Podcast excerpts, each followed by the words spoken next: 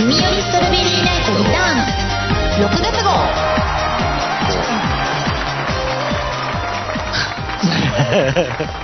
前回までのあらすじ。サンクジョンサウンズの音楽制作メンバーズが集まってあれやこれやと日常に不可欠などうでもいいことを話し合うばかりだったこの番組に新たな風が。そんな話だっけ？なんかなんかドラマ仕立ててちょっと今回はちょっと違う方向から行ってみようと思ったんですけれども、というわけでじゃあ ま, あまずパーソナリティ自己紹介から参ろうと思います。じゃあツッコミを入れてくれた ビービー 先生どうぞ。えーとですね今日は実は収録日はですね、東京が梅雨入りしてふつかめということでジメジメジメジメしてますね。今日も雨が降ってます、えー、なんだか早く梅雨が明けてくれないかなと思う ビービー でございます。あいや神上さんどうぞ。あ僕はもうねあんまり喋ることもないんですけどなんでやんえっとですねあの先日あの爪切りが見つからなくてあの違う部屋から爪切りを持ってきたんですけど、うん、そしたらですねその持ってきた爪切りを置いたところに爪切りがあったっていうね恐るべし人間の慣習度。置くところは一緒だったんだねまるで犬みたいですねねメガネかきながらメガネ探してる人みたいですねはいね、そんな組み上がり、えっと、先週末胃腸炎をやらかしまして、でまだちょっと胃腸炎初日が、えっと、何も食べず、胃腸炎ふつかめでお粥を食べ、みっかめでお粥を食べて、今ちょっとすごい全然カロリーが足りてないマリカです。えカロリー足りてないんですか？全然お粥しか食べてないんだよ。えー、そんなんじゃ巨乳になれないんですよ。で本当にマジで痩せたんですよ。胸があらあら胸が胸から胸からってか本当にさあの脂肪があんまりなくて で, でもねでもねでぶっちゃけね足は太いんですよ。なんですどう頑張っても足からは減っていかないんですよ。私多分ね足が細くなるのは死ぬ時だと思う弱った時かなり弱らないとダメだと思うまあでもあの最近流行ってるのはあれですね、うん、あの多分今のマリカさんの言ってたのと反対なんですけど、うん、あの筋肉痩せ多分運動してないと筋肉から痩せちゃうんですよね、うん、でも全然筋肉ないと思うよ。運動してないもん。だからあの僕なんかねあの知り合いの女性の方でね、うん、体重が同じなのに体脂肪率が自分の方が高かったっていう人がいるんですね。筋肉の方が重いですからね。うんうんうん、うん、だから、まあ、そうなってくるとやっぱりその免疫力がやっぱり下がっちゃうんで免疫力ね、うん、そうするとやっぱねあの怖いので病気とかね。本当にね今欲しいのは筋肉をつけるための筋肉ですね。インナーマッスルみたいなことですかねそれって、うん、いや本当にねあのほら使う筋肉ってあのほら、ね、人間二足歩行ですから足の筋肉はどうしても使うじゃないですか。でそれと一応歌を歌わせてもらってるんで一応ちょっと こ, この辺はね背筋および腹筋系は一応それなりに多分あると思うんですけど、そうするとねあの手が本当にダメなんですよ。何にも持てないんですよ。まあなんかお嬢様みたいな。いやねえそういういい感じだといいんですけどねみたいなそういういい感じ。本当になんかの前にあの握力測ることがあって、うん、で両手わーって測ったら、だから両方ともじゅうを切っていてちょっとびっくりしたっていう。それはちょっとまずいですね。うん、ちょっと墓場に片足突っ込んでるよねこの人。いろいろ弱ってるのかな。迫力は本当ないんだけど。いやちょっとびっくりしちゃったね。ということでですね。はいじゃあそろそろ本題に本題にとか言って。えっとですね今回はですねえっとそろそろですねそのなんとはいしちがつにじゅうろくにち発売予定のマリカディクションついにですね各ショップ様でですねなんと予約開始しました。開始しましたね。なんかいろんなところに広告出るようになりましたね。そうなんです。でちょっとね嬉しいというか盛り上がってまいりました。盛り上がってしましたよ。今ちょっとちょっと口先で言ったよね今ね。言ったよね。軽く言った。軽く言ったよね。ひゃくまいひゃくまいほど予約させていただきました。うんよろしく頼む。この調子でみんな神上さんに続け。うんてな感じについて。でもねそうなんですよね。予約って言われてもまだジャケットも出してないし、こう収録曲もまだね一部しか出てないんで、このアルバム本当に買いなのかどうか皆さんちょっとねいぶかしんでいるのではないかと思うわけですよ。うんそこでですね今回はこんな時あなたのそばにマリカディクションというのをですねお送りしてですね、あ、やだ、ちょっとこのアルバムあった方がいいんじゃないのと思わしめたい、うん、あ、いいですね、うん、という企画をですね組んでみました。ほう、ね、というわけでですね、私が、えー、とちょっとこんな時音楽欲しいかもと思ったですね、えー、といつつのシチュエーションをですねこう出します。でこれに対してですね、すごいちょっとこの曲いいんじゃないのみたいな感じで曲紹介を交えつつ行ってみようかなと。うわ、すごいじゃない、ちょっとこれなんかなんか シーディー のプロモーションっぽいじゃない。ちゃんとしてる、ちゃんとしてるラジオではい、ということでですね、まず最初、じゃじゃーん、最初のシチュエーションはこれだ。財布を落として帰ってきた時。あーいきなり難しいですね。いきなり難しいですね財布を落として帰ってきた時ってやっぱりあの、まず当然のことながらこれはね途中で交番に届け出るとかいうのもして終わって帰ってきた時っていうのは多分ね深いなんていうかこう無力感と怒りとですね、そして不安に苛まれていると思うんですよ。でこんな時にじゃあこのねマリカディクションどれ聞くかと。あれですね、どれ聞くかっていうよりですね、うん、例えばあらかじめ買っておいたごひゃくまいぐらいの シーディー をですね全部ケースから出して出して、うん、こうテカテカ面を部屋の内側に向けて、うん、部屋をテカテカにしてですねトランスするっていう。頭いい、頭いいのかこれなるほど、ごひゃくまい買っとくわけですね。そうです、頭いいあらかじめごひゃくまい買っといて、なるほど、こう気分が下がった時はテカテカ面を上にして気分上げていくという。で上げていくと。ね、ちょっとしたミラーボールみたいな感じですよね。そうですね。投票権はついてないんですけどね。あ、投票権はついてないですよね。そうか。でもなるほどね、それはなかなか気分が上がりそうですね。いいのかこれ。すごい勢いで採用しちゃったんだけど。急です。神山さんどうですかね。ああ、まあ。とりあえずはまあ財布を探しますね、まずね財布、ちょっと財布探しながら聞いてよ財布を落として家に帰ってきたら、うん、まあ、違う財布を買いに行くんですよね、うん、これです。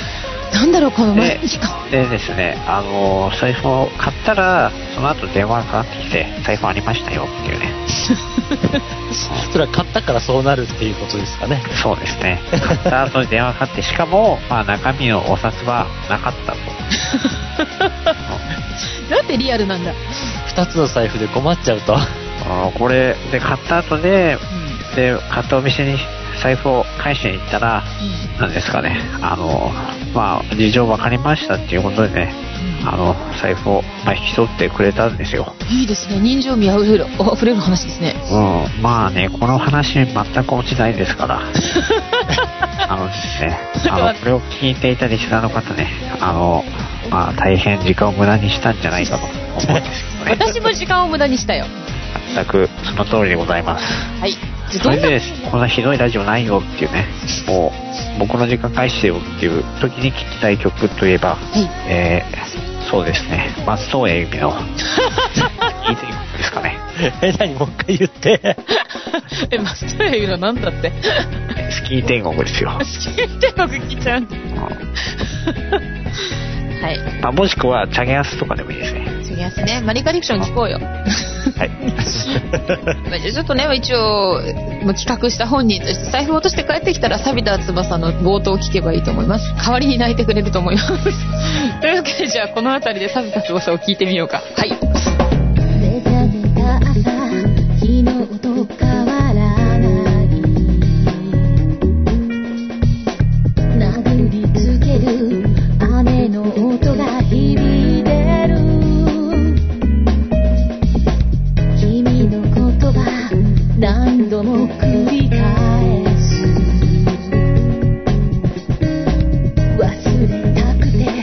眠りについたのに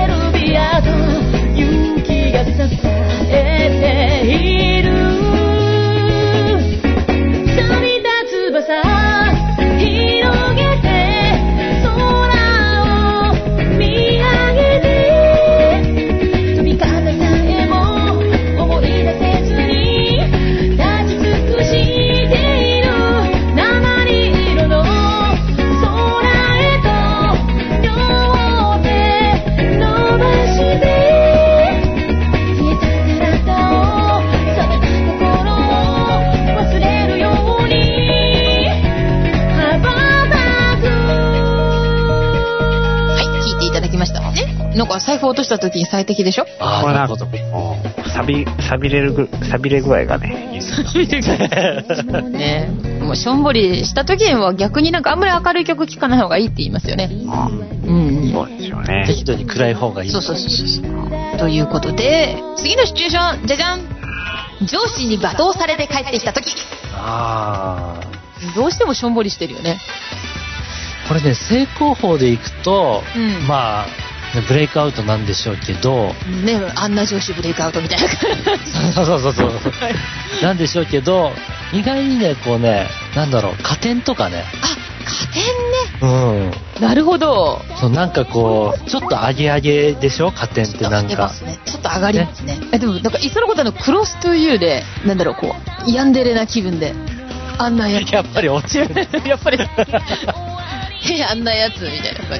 そうどうなんだろう。でも上司に罵倒されて帰ってきた時ってしょんぼりしている場合と怒ってる場合がありますよね。そうですね。しょんぼりもしょんぼりすることはあんまないんですよね。ないんだよ。自分のミスがさ、ほらね、もし原因だとしょんぼりして帰ってくると思うな。ああ、そっか。そしたらタワーの祈りかな、私夢はるか遠くみたいなでもなかなか素直でよろしいって感じどっか行っちゃってるけどいいの僕を導いてくれて届け未来の君にとか言って、どっか行っちゃってるんだけどいいちょっと現実逃避とも言うか、それはね。え、でもなんかね、しょんぼりする人はなんか素直でよろしいって感じですよね。そうっすかね。でも大体上司に叱られて帰ってきたらしょんぼりしてたけどな。こにゃらこにゃらって感じじゃないかしょんぼりなんですねあ、でもあれさ、その上司がさ遠い人かにもよるじゃん。ああ、そうですね。いつもなんかこう言うことが一定しなくってさ、で言われた通りにやったはずなのにさ、お前いつもダメだなとか言われたらもうふつふつくるよね。もうスピードデザイアだよね世間一般でいう罵倒されたってそっち系を想像しちゃう。罵倒されてるね。そうね。私もほらね、ネガド M だからしょうがないということで、罵倒されるってやっぱ理不尽な感じなのか。うん。これ M 傾向と理不尽傾向。これはですね、あのいいですかね。はいはい。どうぞ。まあ、左耳と右耳で違う曲を聴くっていうね。ほう。なんかわかんないようになって、あのそのまま寝るっていうね。あ、なるほど、和訳ちゃんになって寝る。もうなんか脳が疲れてよく眠れそうですね、それね。これはですね、まあ多分あの最近流行りのあの聞くだけみたいなね、聞くだけで。本当本当に流行りかそれ。あの聞くだけで英語上達しちゃうやつでしょそれ。まあね、そうです。何が上達しちゃうんでしょう。まあですね、あのまあマリカの真髄が見えてくるっていうね。ああ。うん、見えるかな考えて曖昧模倣として分からなくなりそうふたつ聞いた時に、そうですね、その間の平均点が見えてくるっていうね。それはあるね。でもさ、どれとどれ混ぜるかにもよるよね。例えばさ、なんかスイートパフュームと、まあ、結構おとなしい曲じゃないですか、こうしっとりした系。それとなんだろうな、キープアウトあたりをこう混ぜると分裂症的な、なんかいきなり怒り出す女みたいな感じになるんですかああ、マリカさんっていきなり切れるよねみたいな感じになっちゃうような気がするどうでしょう。まあ、笑いながら怒る人になれるんでしょうねあ、じゃあ泣きながら怒ると思った最悪だ激しいなうえーボカボカボカボカというわけで、じゃあ次のシチュエーション行ってみましょうかね。はいはい、じゃじゃん。年下の異性に翻弄された時。あ、これはもうドンピシャでフェイクラブでしょ。そうだね。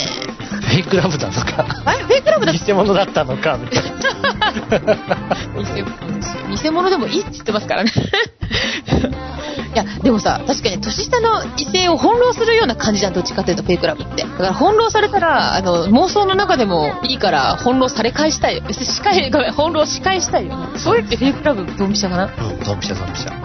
なんだろう、そう今年下の異性に翻弄されたと言ったけど、要するになんだ、あのこいつ俺に気があるのかないのかみたいなね。翻弄されてる時点でまあ気があると思っちゃうんですよね。そうなんだけど、なんだろうね、その本当はないんじゃないかみたいなねそういうなんかモヤモヤとした気持ちの時に聴く曲っていう感じなんですよね。あ、それフェイクラブだと認めたことになるから嫌かもしれないですね。そうなんだ、曖昧なところで曖昧でいいかなみたいな感じの曲なのでじゃあいいかみたいな曖昧なままいけばいいかなって、まあ、そう思える人は強いですね。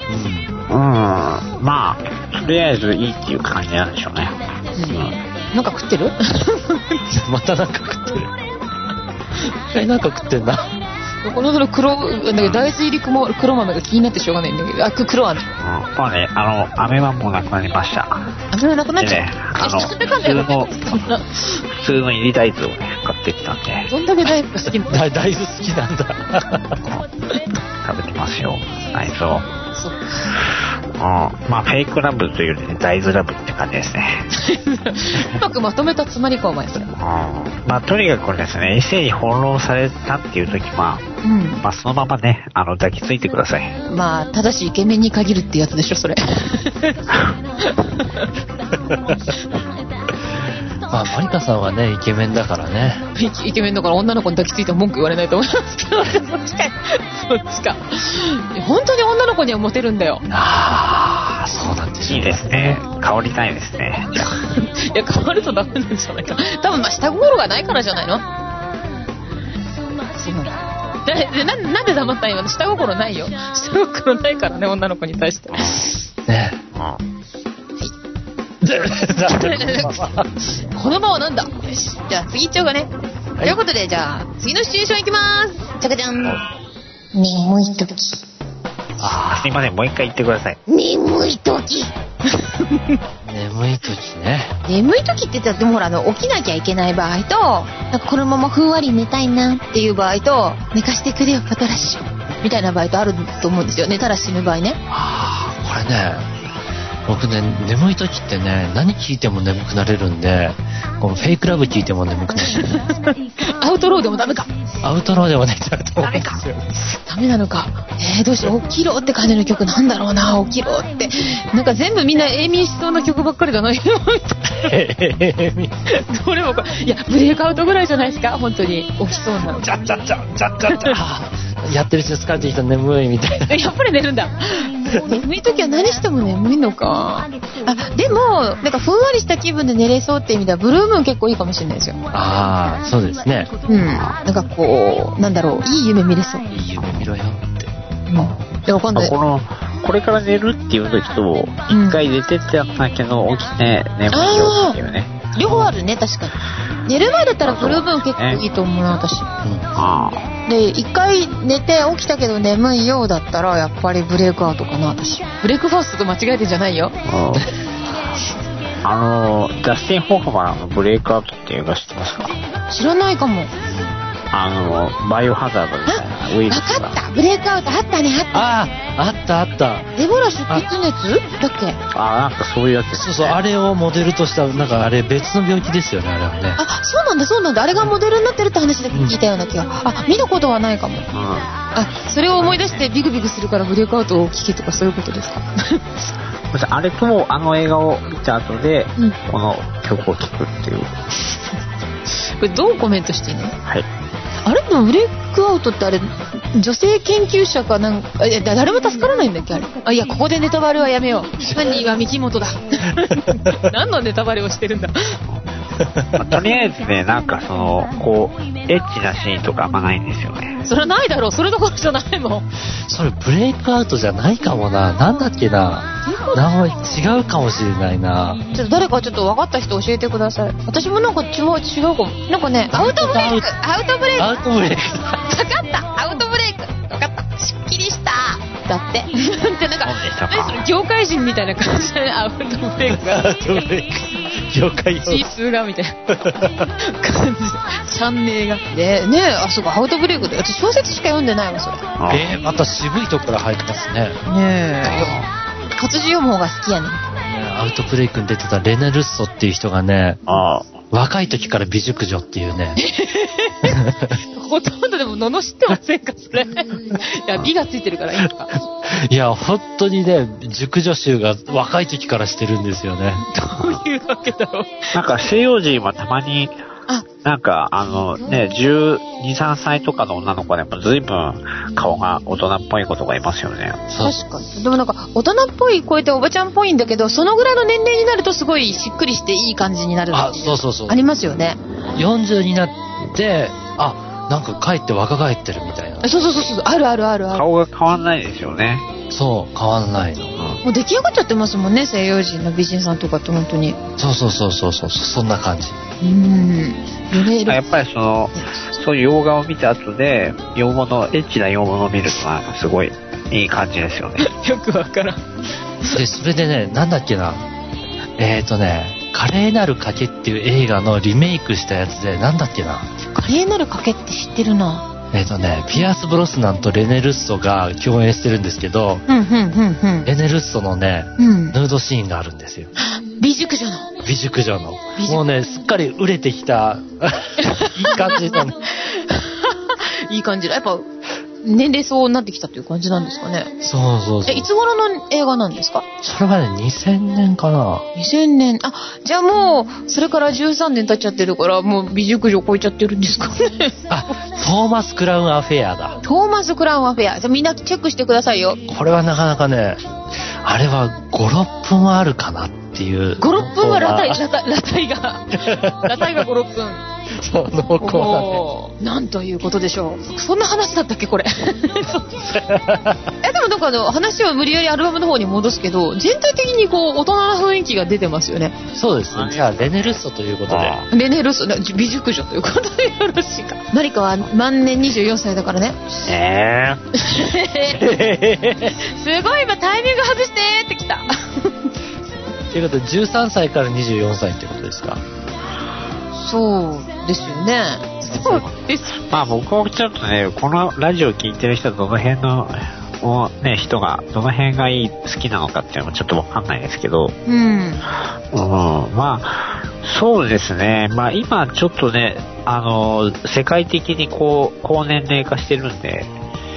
そう、まあさんじゅうぐらいがいいんじゃないですかね。さんじゅうぐらいが、うん、そうなんですかね、うん、じゃじゃにじゅうよんだもん。こっちは置いといてですね。はい、じゃあじゃあ次の次のちょっとシチュエーションに、最後のシチュエーションですね。はい、ちかちゃん、思い出に浸りたい時。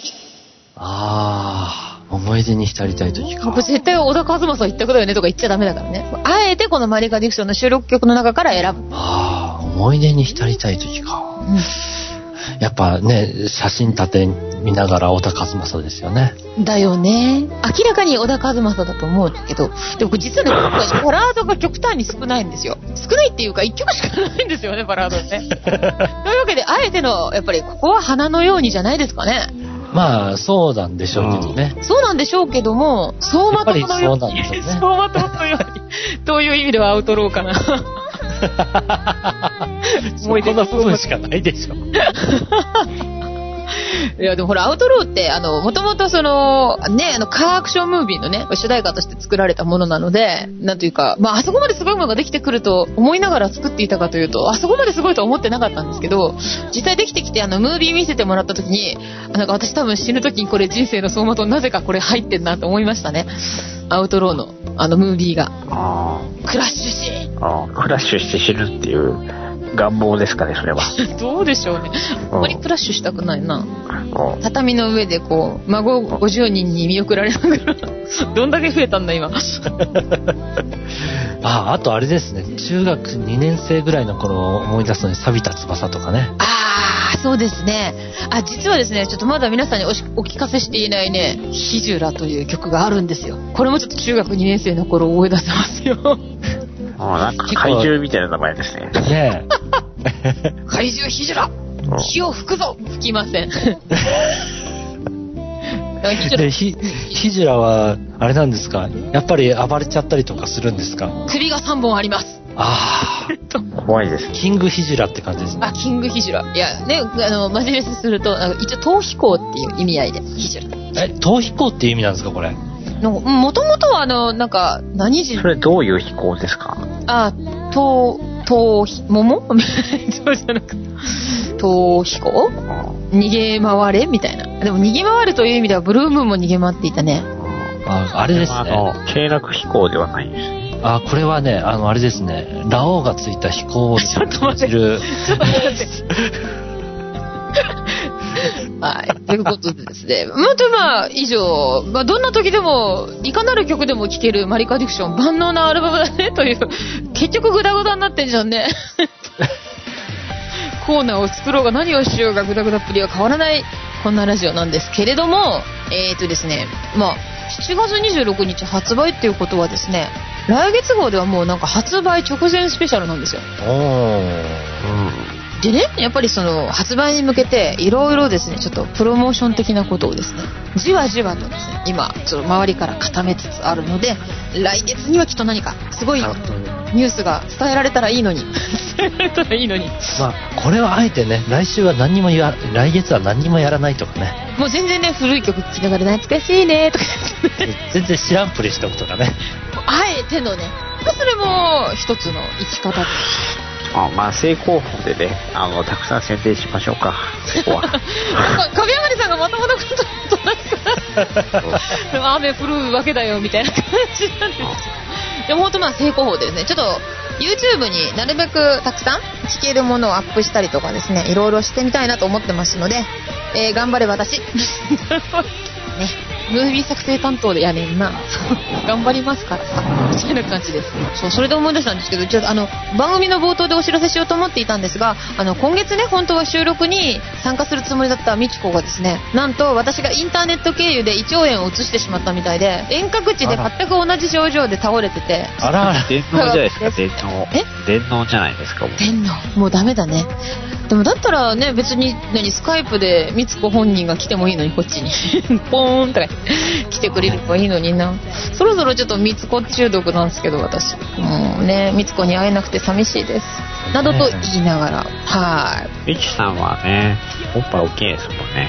ねえ、ちょっと分けてほしいなっていつも思ってるんだけど、足してにで割るとね、いい感じですよね、分け合って。でもね、一つ言えることはなんだけど、背が足りない。何の話をしてるんですか何の話をしてるんですか、まあ、でも欲望には限りがないということですよ。でもとりあえず一つ言えることは、やっぱちょっと分けてくれたらいいのに。ああ、分けましょうかね、じゃあ何を分けてのれん分けとかじゃないですよねうん、とまあなんかそんな感じでですね、今月もグダグダとおすすめおすすめじゃなかったダメだもんはあ、はい、グダグダとお送りしてしまった耳よりストロベリーナイトリターンズろくがつ号だったわけなんですけれども、えー、うん、まあなんだろう、重大発表もなく終わっちゃったねあそうということで、そろそろまとめの言葉に入ろうと思います。じゃじゃん。えーとですね、これからもですね、ファンクションサウンズのサイトとマリカのツイッターでですね、どんどん新しい情報がですね、アルバムの情報がさらっとスルッと出ていくと思いますので、皆様ちぎらーですよ。あー、ちょっと無理がありましたね。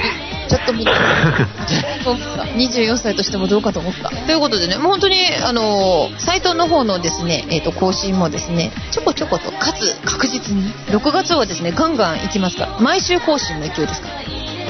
ああ、それでですね、収録曲も多分ですね、そろそろベールを脱ぐんじゃないのみたいな、あー、なんとなくね、この曲とこの曲が入ってるよってのありましたけどね、なんかリストみたいなのなかったですもんね。ないんですよね。で、実はですね、あのショップ様各店で、実はどこにあるか私も把握していないところに大きな問題があるんですけど、でなんとマリカ・ディクションのチラシ配ってるんですよ。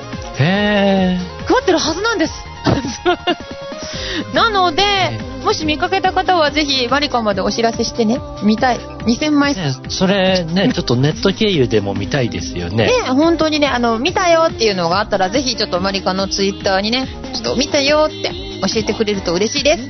それにですね、はい、充実のじゅうろっきょく収録ってガーンって書いてあるだけで、まだ何が入ってるかっていうのは本当にまだ明らかにされていないので、うん、ちょっとチラシを見てもまだ全貌が明らかにならないという感じなんです。あ、チラシでも出てないんですね。そうなんですよ。なので、でぜひぜひ本当にお楽しみにということで、来んなんだっけ来来来月来月じゃない今月からですね、毎週更新していきますよ。いいですか、毎週更新ですよ。だから、えー、ファンクションサウンズのサイトをぜひぜひ毎週見に来てください。お待ちしてます。予約してね。はい、予約してね。予約してね。さんかい言った。なんかにかい以上繰り返すとこうジャパネットなかなか見てみないですね。さっきから喋り方がジャパネットだったし私。いいですか？じゃあそこはそこはにかい言うとトーカドでやんないと。今なら同じことだ。はい、ということでですね、はい、じゃあ、 あの来月はあの気になる封入特典の内容なんかもね、お知らせしたいと思いますので、ぜひ楽しみにしていてください。というわけでお相手はビビとヤンコアスカのチャゲです。え、もうぐちゃぐちゃだぐちゃぐちゃだ。あとマリカでしたバイバイ。もう一回もう一回もう一回もう一回もう一回お相手はぶっちゃけ屋のアスカぶっちゃけです。 ディービー です。アスカです。マリカです。ちょっと似てた。というわけでまた来月お会いしましょう。バイバイ。